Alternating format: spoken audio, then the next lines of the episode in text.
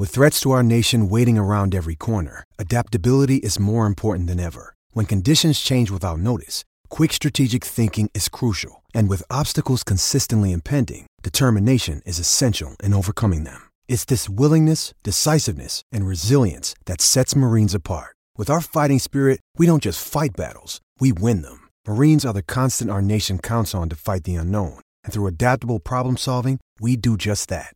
Learn more at marines.com. With the Lucky Land slots, you can get lucky just about anywhere. This is your captain speaking. Uh, we've got clear runway and the weather's fine, but we're just going to circle up here a while and uh, get lucky. No, no, nothing like that. It's just these cash prizes add up quick. So I suggest you sit back, keep your tray table upright, and start getting lucky. Play for free at LuckyLandSlots.com. Are you feeling lucky? No purchase necessary. Void where prohibited by law. 18 plus terms and conditions apply. See website for details. Lucky Land Casino asking people what's the weirdest place you've gotten lucky? Lucky? In line at the deli, I guess? Aha, in my dentist's office. More than once, actually. Do I have to say? Yes, you do. In the car before my kids' PTA meeting. Really? Yes. Excuse me, what's the weirdest place you've gotten lucky? I never win and tell. Well, there you have it. You can get lucky anywhere playing at LuckyLandSlots.com. Play for free right now. Are you feeling lucky? No purchase necessary. Void where prohibited by law. 18 plus. Terms and conditions apply. See website for details. With Lucky Land slots, you can get lucky just about anywhere. Dearly beloved, we are gathered here today to. Has anyone seen the bride and groom? Sorry, sorry, we're here. We were getting lucky in the limo and we lost track of time. No, Lucky Land Casino, with cash prizes that add up quicker than a guest registry. In that case, I pronounce you lucky. Play for free at LuckyLandSlots.com. Daily bonuses are waiting. No purchase necessary. Void where prohibited by law. 18 plus. Terms and conditions apply. See website for details.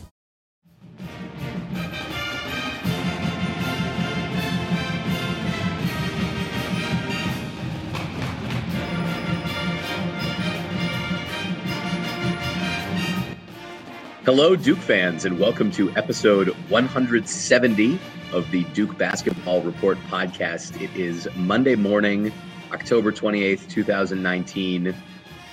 Ugh. I'm your host. Shitty Sam weekend.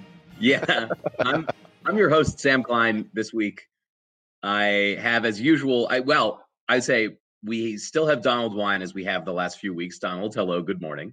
Good morning. It's it's a it's a very struggle of of a Monday morning because Sam, you and I were watching a lot of sports this weekend, um, and they And weren't pretty they, much- none of them were great. pretty much none of it went well and Yeah. and more importantly we have to welcome back jason evans who has returned from his uh, gallivanting uh, around beautiful places of the world jason uh, welcome back Thank you so much. Thank you so much. I, I will tell people that if you can ever get to Venice and Croatia and Greek islands, it's worth doing. that was that was probably the the wildest flex I've ever seen you do on this show. Yeah. i i was in I, I i was in zion national park this week for fall break Um, Zion. it was it was also it was also rather beautiful and also it meant that leading up to it i got to tell people they said where are you going for fall break and i kept saying zion and at duke that means something different than it does to most other people in the us so that was fun as well but jason your photos were great so Thank you. uh, Thank you. It was uh, fun. it was really cool. but we have to move on to more important uh sadder things i suppose so Can I yes. can I make a prediction? This will be the least listened to podcast of this year because no one wants to hear about the Carolina loss and no one wants to hear about the exhibition game that did not go way we'd hoped for our Blue Devil basketball. team. So, uh, thanks for teeing it up. We will we'll be discussing two That's what I'm really here for. unfortunate games for the Blue Devils. Uh, we also haven't spoken since Duke lost a football game at Virginia, but whatever at this point. So let let's just get through it. Um, the first game, of course, that we have to discuss is the first real, well, semi-real basketball game of the season. Duke had their first exhibition game in Cameron Indoor. It was against Northwest Missouri State, a Division two team that won the Division two national championship last year, which is tradition, of course, for the Blue Devils. They always host the Division two national champions. And Duke eked out a 69 to 63 win. So when we talk wait, about wait, each wait, of wait, wait. Ho- ho- let- Let's let's be clear. because everyone looks at the final score. Not a lot of people could see this game because it was on ACC Network Extra, which is only available to seven people in three different states, I believe. Um, even though the final score was, you know, like less than ten points, Duke led by twenty with with five minutes to go in this game. They led by Mhm. 15 with two minutes to go, two and a half minutes to go, and then Northwest Missouri State like They were- away like three or four threes down the stretch. But but still, leading by 20 isn't even that good. So, So- anyway, but it wasn't so as close that- as the final score indicates. all of that to say, um, I because of because of other sporting events that somehow took precedent over watching the Duke games this weekend, because both of the games we're discussing happened on Saturday night. I was unavailable because I was in attendance at the World Series on Saturday night, which was its own set of disappointment, as Donald alluded to earlier. So I didn't get to watch either of these games live. So the way that we'll be discussing this is that I will be looking at scores and asking you guys what the heck happened. So Jason, you you sort of you sort of started it off for us. What happened against Northwest Missouri State? I see that that Duke's three point shooting was poor. Um, I see that Northwest Missouri State was basically just chucking threes the whole game. Um, is that is that kind of the story here, and is that the classic exhibition game, tall team versus short team situation that went on? Yeah, I mean, I, I think you can probably count on one hand the number of shots that Duke hit outside of about five feet or so from the basket. Um, folks, if you want, if you could not see the game, you can you can look at the shot chart on uh, on you know Go Duke has a link to to a box score, and you can look at the shot chart. Duke was Duke was pretty much either shooting layups, you know, shots within three or four feet of the basket, or or missing. Almost everything we took outside of a few feet from the basket was was a miss. That's just the reality. I mean, the only guys who hit three pointers were Cassius Stanley and and J. Rob Justin Robinson, um, who who you know you figure Justin Robinson probably not going to play a ton this year. Um, you know, tenth, eleventh man, and uh, uh, Cassius Stanley, a guy who doesn't have a reputation for for shooting outside that much, although maybe he should shoot more. Um, a lot of guys for Duke took three pointers. I mean, uh, you know, Wendell Moore, Matthew Hurt, and Tre Jones all put up three or four three pointers. Just no one hit any. They didn't look terrible. It's not like these guys looked like they didn't know how to hit it, but they, they just didn't go down. I'd I'd like to hope that that this team is going to have games where they hit threes. But last year we hoped the same thing, and it and it didn't happen very much, other than the Kentucky game at the you know the very first game of the season. Um, I, I will say on the good side that I, they figured out how to score points without getting buckets on the perimeter. I mean, Matthew Hurt, who has a reputation as a guy who can hit three pointers, um, uh, recognized that he could use his size and score in the paint relatively with ease. Now he had to contort. I I was impressed. He, he had to really contort his body around a lot um, to get his shoulders square to where he needed them to be to to make the shot. But but I thought he was he finished really really nicely in the post. Um, but but aside from him, I, I didn't see I didn't see much offense from other guys. I mean, Duke would Duke would score off of steals. You know, Wendell Moore scored all his baskets off of steals. Tre Jones got pretty much all his baskets off of you know either steals that he got or someone else got or a breakaway in some way. He had a couple backdoor cuts, but uh, and Tre actually had one like jumper from the elbow, but everything else he made was inside of four feet, and and it's I mean, it's concerning. It's certainly very concerning that that Duke again seems like a team that isn't going to hit many shots outside of the paint, and and I don't know that we have anybody like. Actually, wait. I'll be clear. We don't have anybody like Zion or RJ who are going to get to the basket and get those shots in the paint the way those two guys did.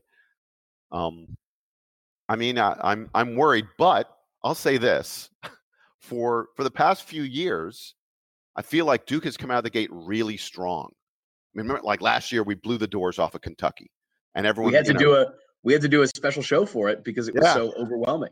Yeah. and we basically just laughed through the whole thing. Right. Uh, Two years ago, remember we came out and we won that that Nike tournament. I forget what it was called, but it was like PK Phil- 80.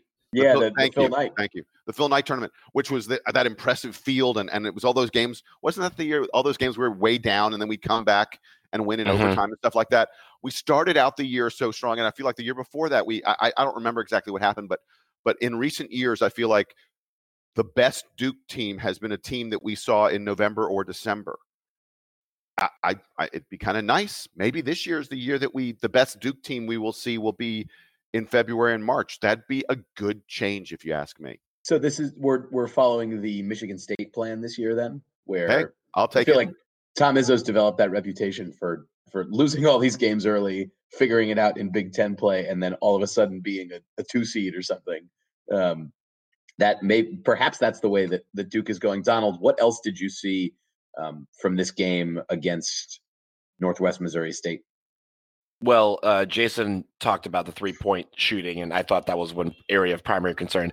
The other one was at the free throw line. We were 13 for 22. Uh, obviously, down the stretch, we actually did hit uh, some free throws to kind of keep uh, keep the game, uh, you know, out of reach. But I, think one thing that's going to be concerning is the fact that we can't make them during the during the game. 13 for 22 is not a good free throw percentage. It's 59% from the line.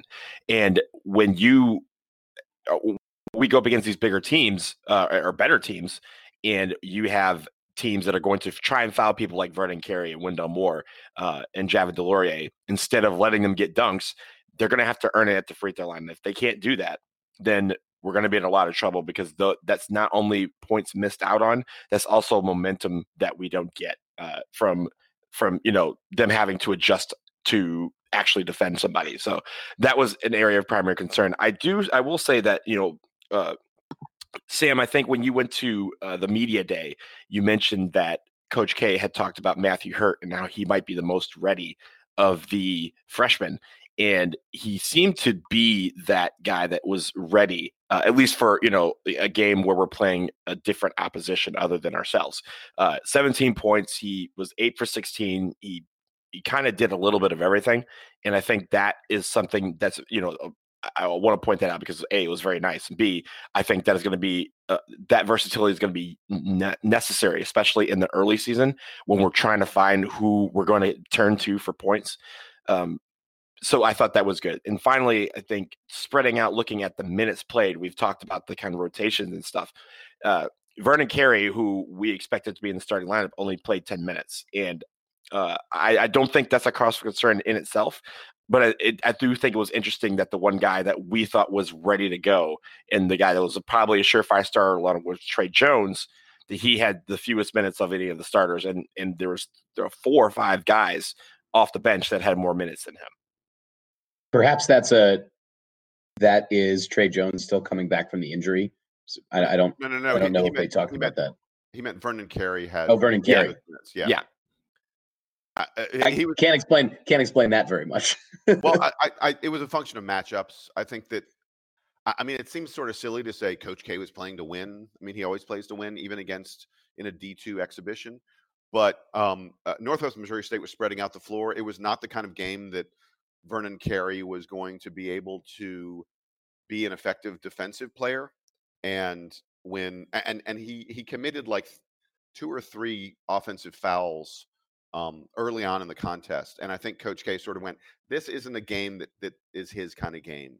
Um, Matthew Hurt, on the other hand, is able to go inside and score against, especially against smaller teams, the way Vernon Carey could. But Hurt is able to play um, perimeter defense and play defense in a way that allowed him to be effective against smaller players, and so that's why Hurt kept on. uh, Hurt stayed in the game, and Carey did not. So, Jason, did you did you have any more notes on on Northwest Missouri State before we move on to the football? Yeah, yeah, I, I did very quickly want to say, you know, amid all the doom and gloom and and concern about this team, I was impressed with the defense. Um, this is a team. uh, Usually, a lot of freshmen would seem to be lost on defense, and and I didn't think that was the case at all. Um, and I want to I want to mention Jordan Goldwire, who, uh, you know, this is a guy who came to Duke uh, the opposite of highly touted. Um, uh, you know, basically was an afterthought recruit, not even I think not even a top 200 recruit, and um, uh, he's turned into a major league D1 defensive player. Um, he had four steals in this game. He's a guy who just knows where to be on the floor, um, and I think that when you put him and Tre Jones and Wendell Moore together on the perimeter, which I think you're going to see a lot of, it, it is going to be a really fierce defensive unit. That those those guys combined for nine steals in this game, and and as I mentioned earlier, steals leading to layups is how Duke got a lot of its offense um, in this contest. Now I know we're playing against D two players, but Northwest Missouri State is a really really good Division two team. I think I read someplace they've won. I may be wrong about this. I think I heard that they'd won like 200 out of their past 205 games or something like that. They this went undefeated last season. Yeah, they're they're they're really good um, for D- Division Two. This is you know I don't know how they do as a D one team. I don't know if they're a 500 D one team or not. I guess depends on what conference they'd be in and stuff like that. But but they're not just tossing the ball away. And I thought we did play good, smart defense. We did not allow them to get easy shots. They were raining threes, but they had to earn most of them. And uh, you know, we've seen. I mentioned earlier about Duke teams that peaked early. I think a lot of those Duke teams were really good on offense from the start. I think this is a Duke team that's going to be really good on defense from the start. Donald, any more to add on on Northwest Missouri State, or would you like to move on and maybe look ahead at at the next exhibition and talk about sort of what you're looking for from Duke in that game? Let's yeah, let's move forward. And I think when we talk about the game on Wednesday, um, Wednesday night, we I want to see a team that kind of goes out and kind of sees we see some improvement in the sense that they're putting starting to put some of these things together. You know, the rotations are going to still be kind of wild and loose.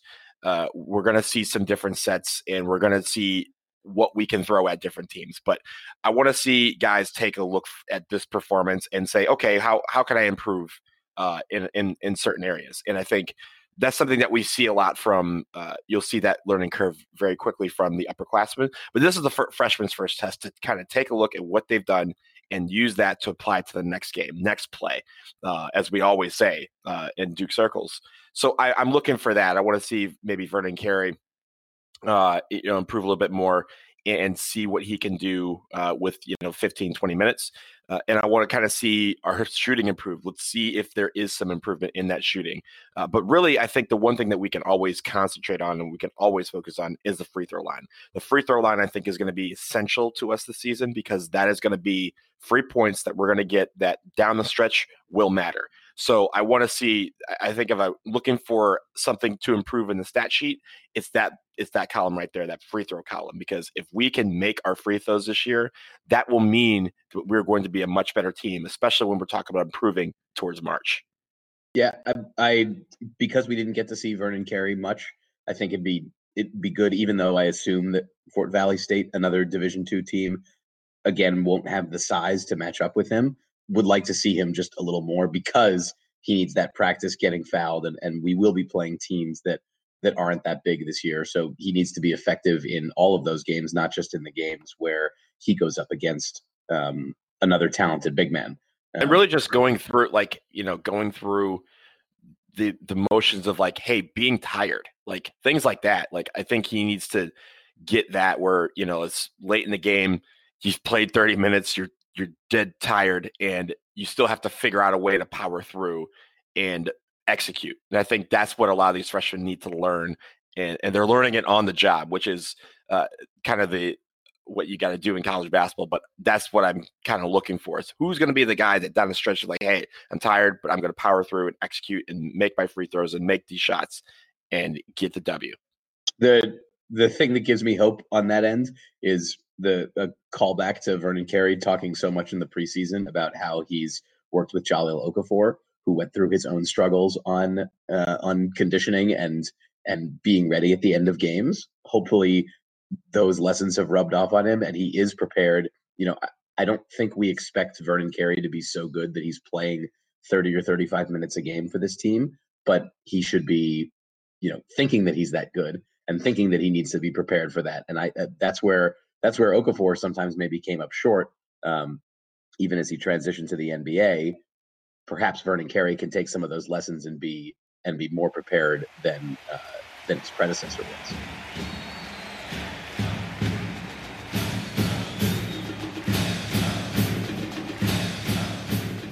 This episode of the Duke Basketball Report podcast is brought to you by the fine gentlemen of Byrd Campbell, PA, with business law offices in Florida and in Texas.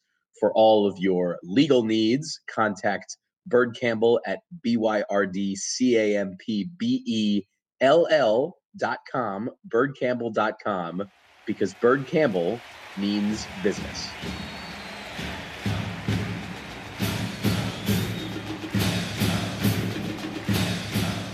All right, we will move from the disappointing basketball win to the, I don't know, more disappointing, less disappointing football loss.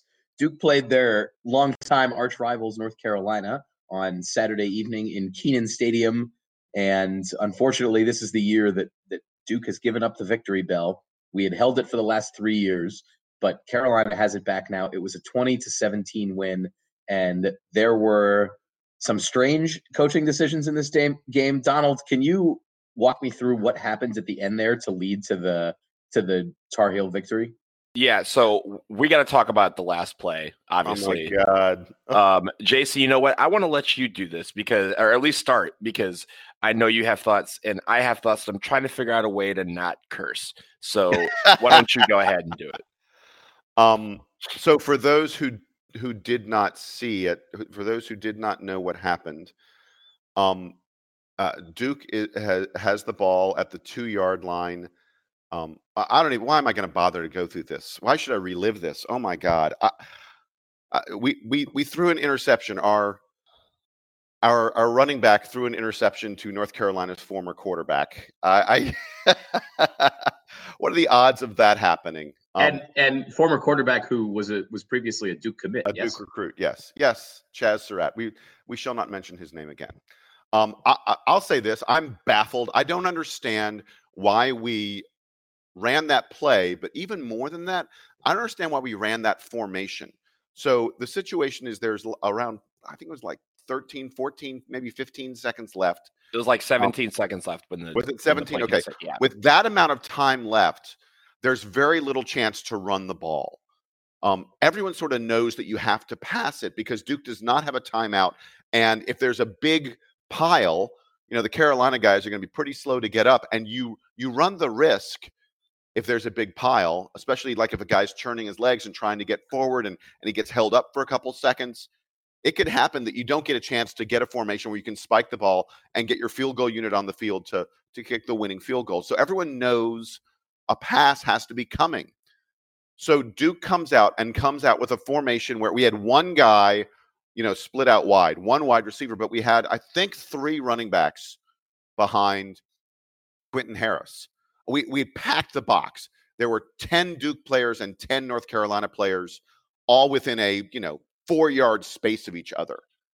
And in that mass of bodies, you asked a non quarterback, you asked a running back to throw the ball through all those arms and legs and everything else and get the ball to our tight end.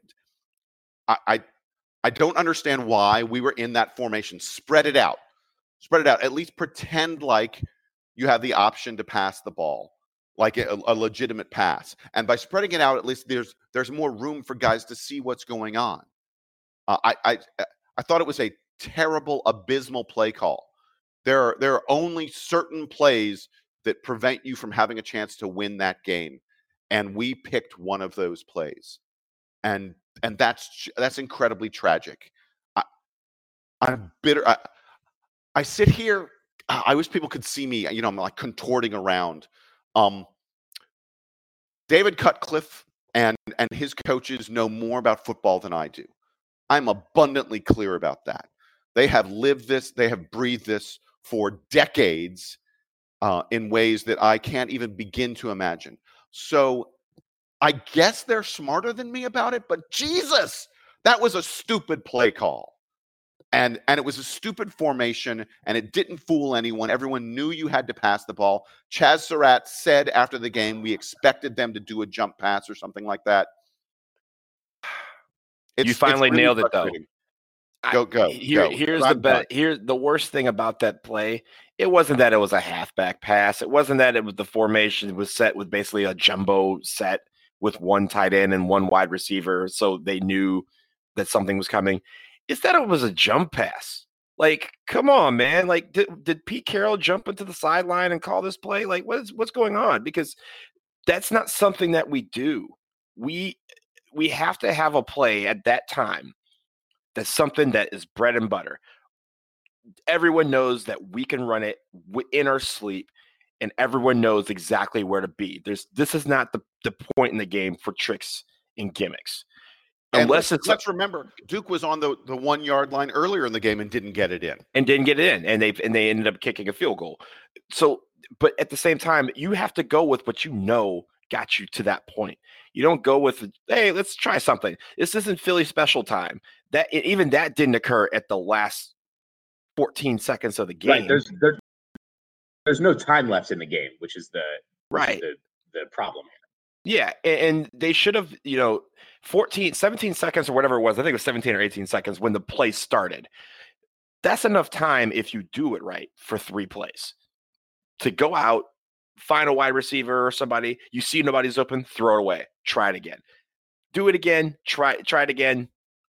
If there's nothing, you throw the ball away and you bring on the field goal unit and kick the field goal and go to overtime and take your chances there.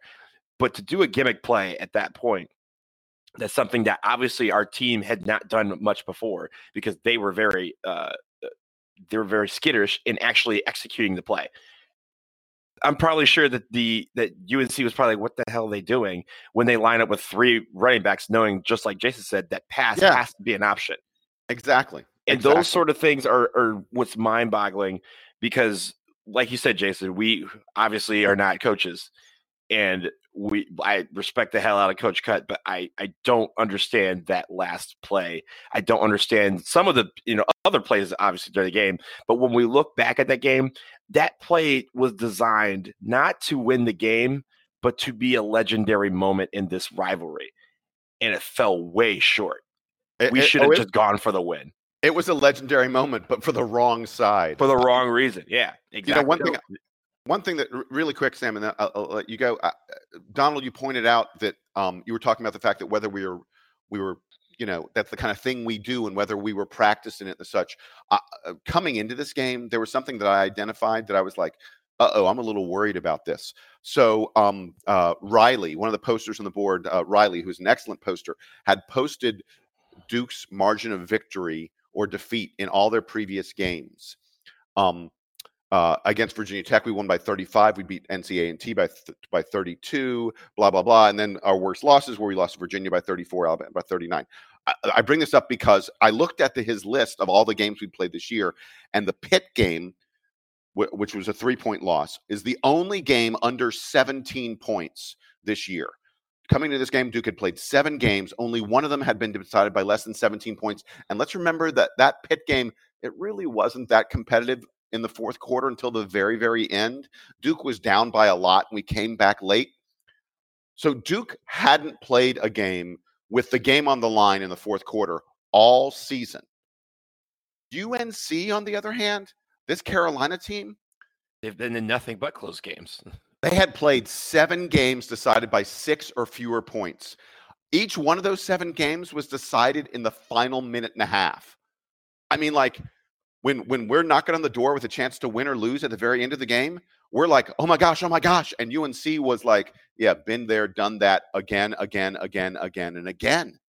Um, now, you know, I'm not I'm not saying, oh, I wish Duke had played, you know, closer games against Georgia Tech and NCA and T and Virginia Tech. Oh, I, I love beating the pants off of those teams.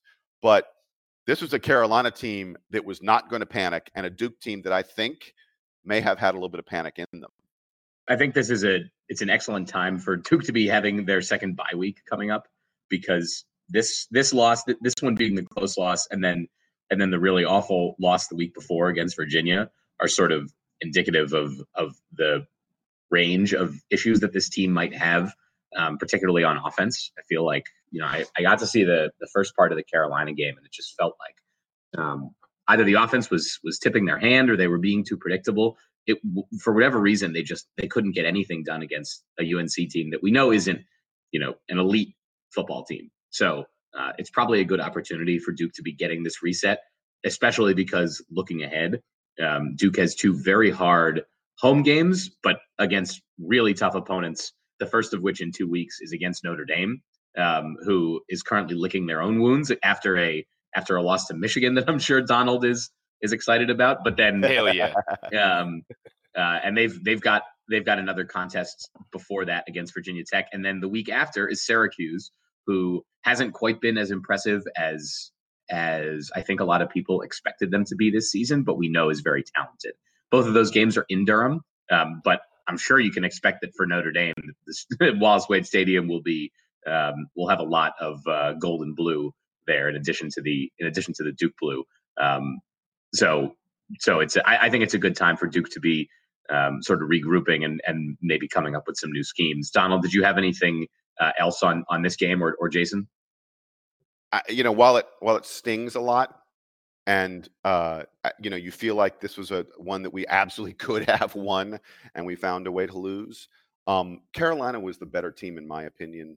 Um, they they deserved to win. They they ran the ball. I was thrilled every time they went back to pass the ball because I thought they were very very effective running against us, and and our our our defense um, has been one of our strong points this year. And I'm not saying it was bad in this game, but Carolina really ran the ball effectively against us. There's nothing more disheartening. Um, I, I'm thinking of you know Carolina's final drive than the other team being in obvious run it up the middle mode and being unable to stop them. Um, we we actually got really lucky that we got a turnover late that gave us that chance to win. Um, and and then uh, you know the last two things I wanted to mention really quickly. Uh, uh, Duke, even though we're going to lament the the final drive um, that that ended up in the interception, the reality is Duke had three other possessions in the fourth quarter, two of which started basically at midfield, like at our own 45. And we gained a total of five yards of offense on those other three possessions. These were with the game tied.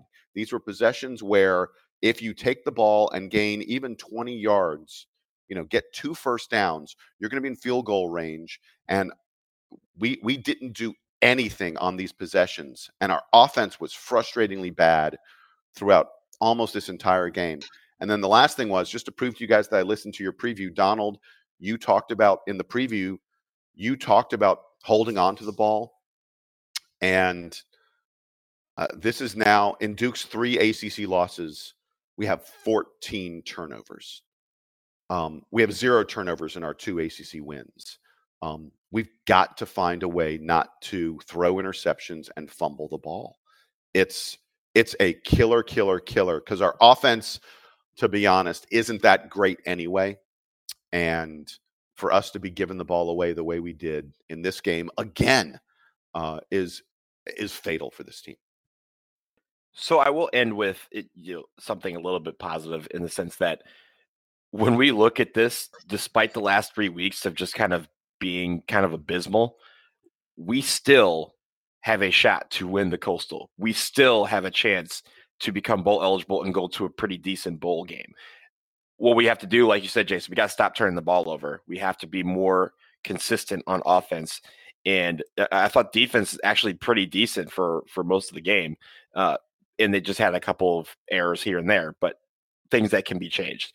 If this team can turn it around, there's still a whole month. I mean, we have the bye week, as Sam said, and then we have a whole month of football left.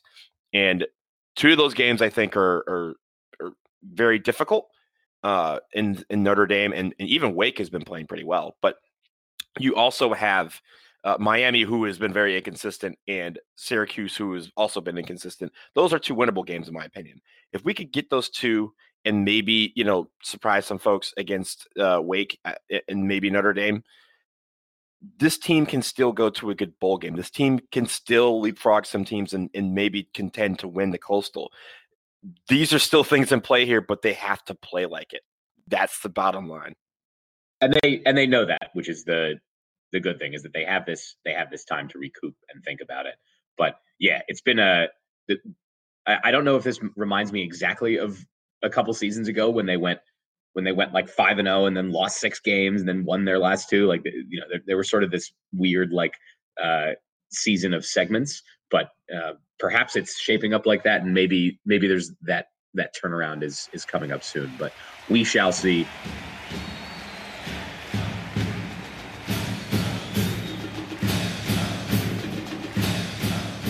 Guys, let's finish off uh, this unfortunately depressing episode with um, some parting shots. Donald, uh, what do you got for us this week?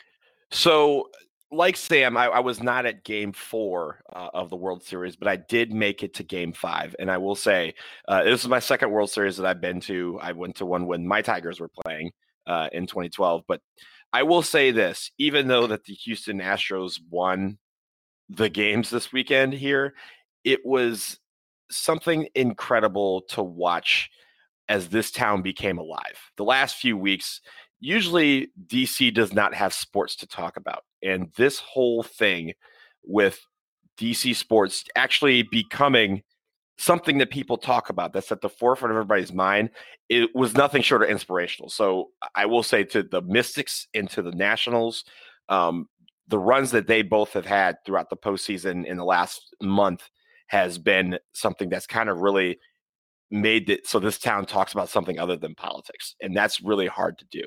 Uh, so, it, despite yesterday, I, I, thought the World Series was great. It's been I've been having a lot of fun. Hanging out in the Navy Yard has just been absolutely ins- insanity, um, and, and really, even though, like I said, even though the games didn't really go the Nationals' way, I think this is something that this town will remember for a long time, and and I think that is there's something to be said about that. The the power of what sports can do to United City.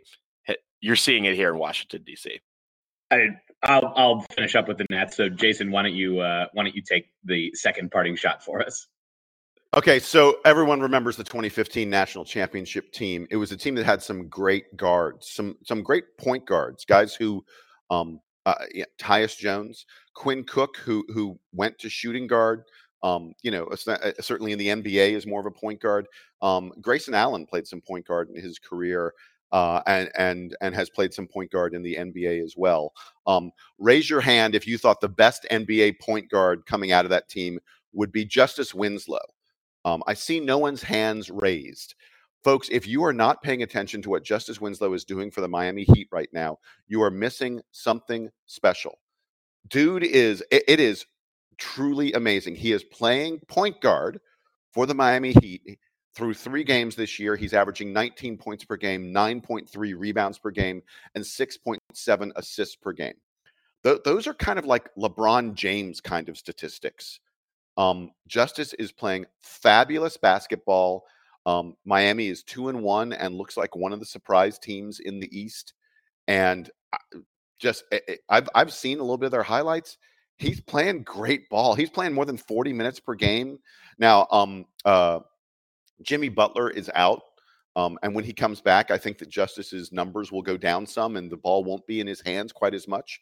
Um, but this sort of started late last year with him playing point guard for them.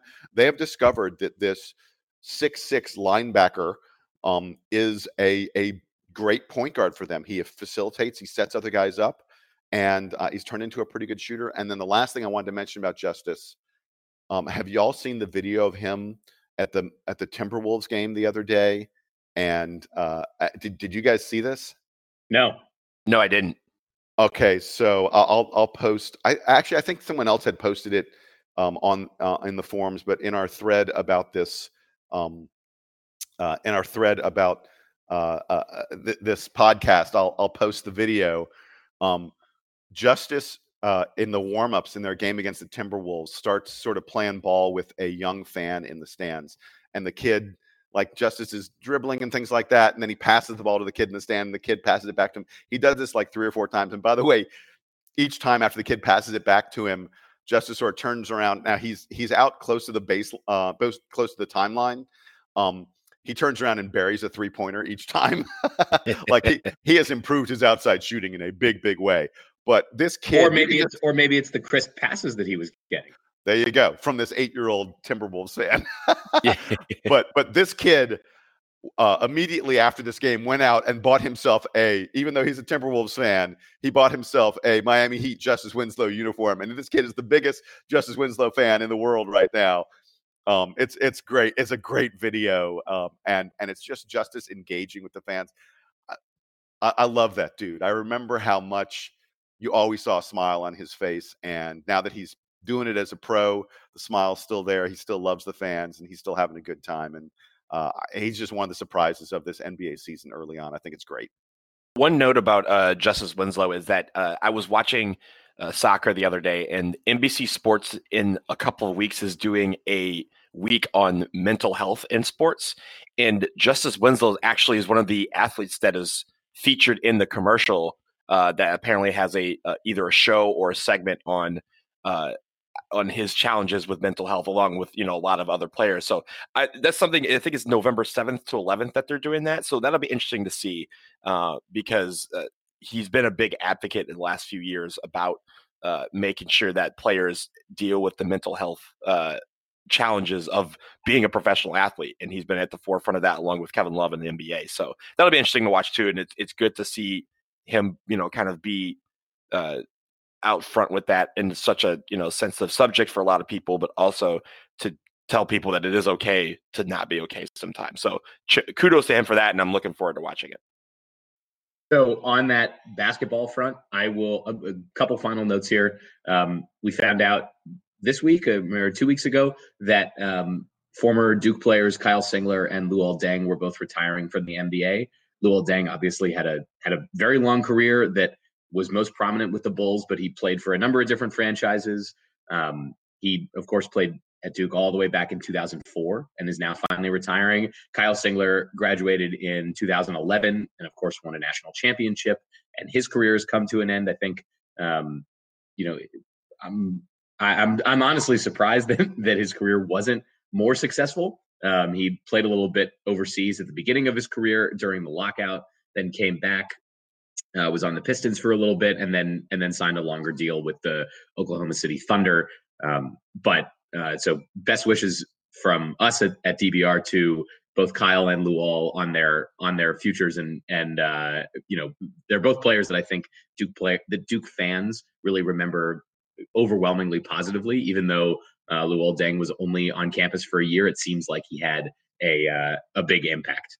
Crazy Luol Deng stat I mean, crazy stat. He is the fourth all time leading scorer in Chicago Bulls history.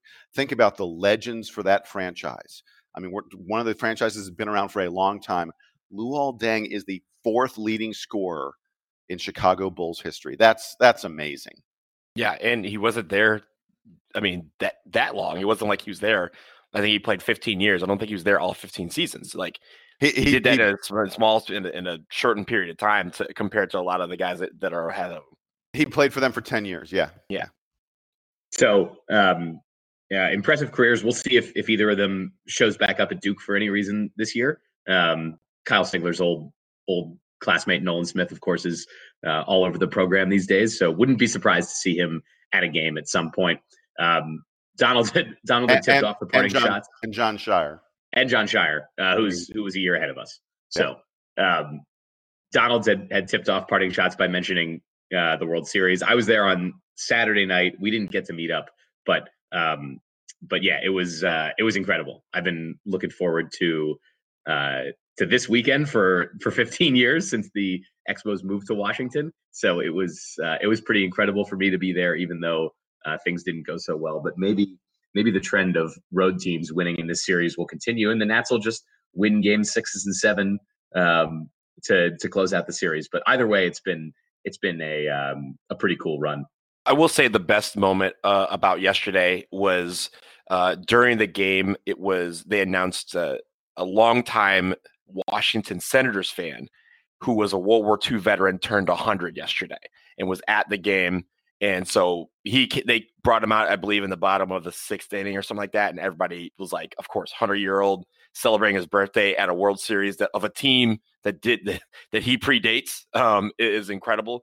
But after the game, uh, to kind of wait out all the traffic because you know traffic was just absurd.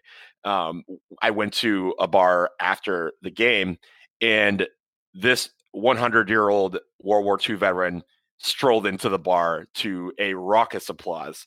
Um, that's pretty cool. Um, I, I, I, don't think I could celebrate a birthday in any in any special way like that, but uh, for him to be able to do that at the World Series and then come into a bar and grab a drink like everybody else, hats off to that dude.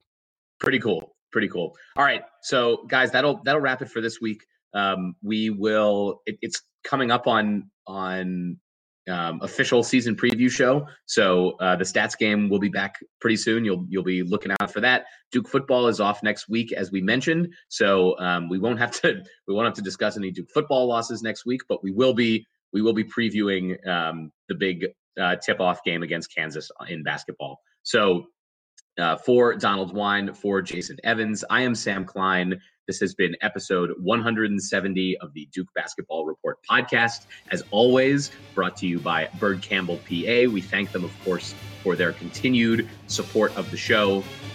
And that's it for this week. Duke Band, take us home.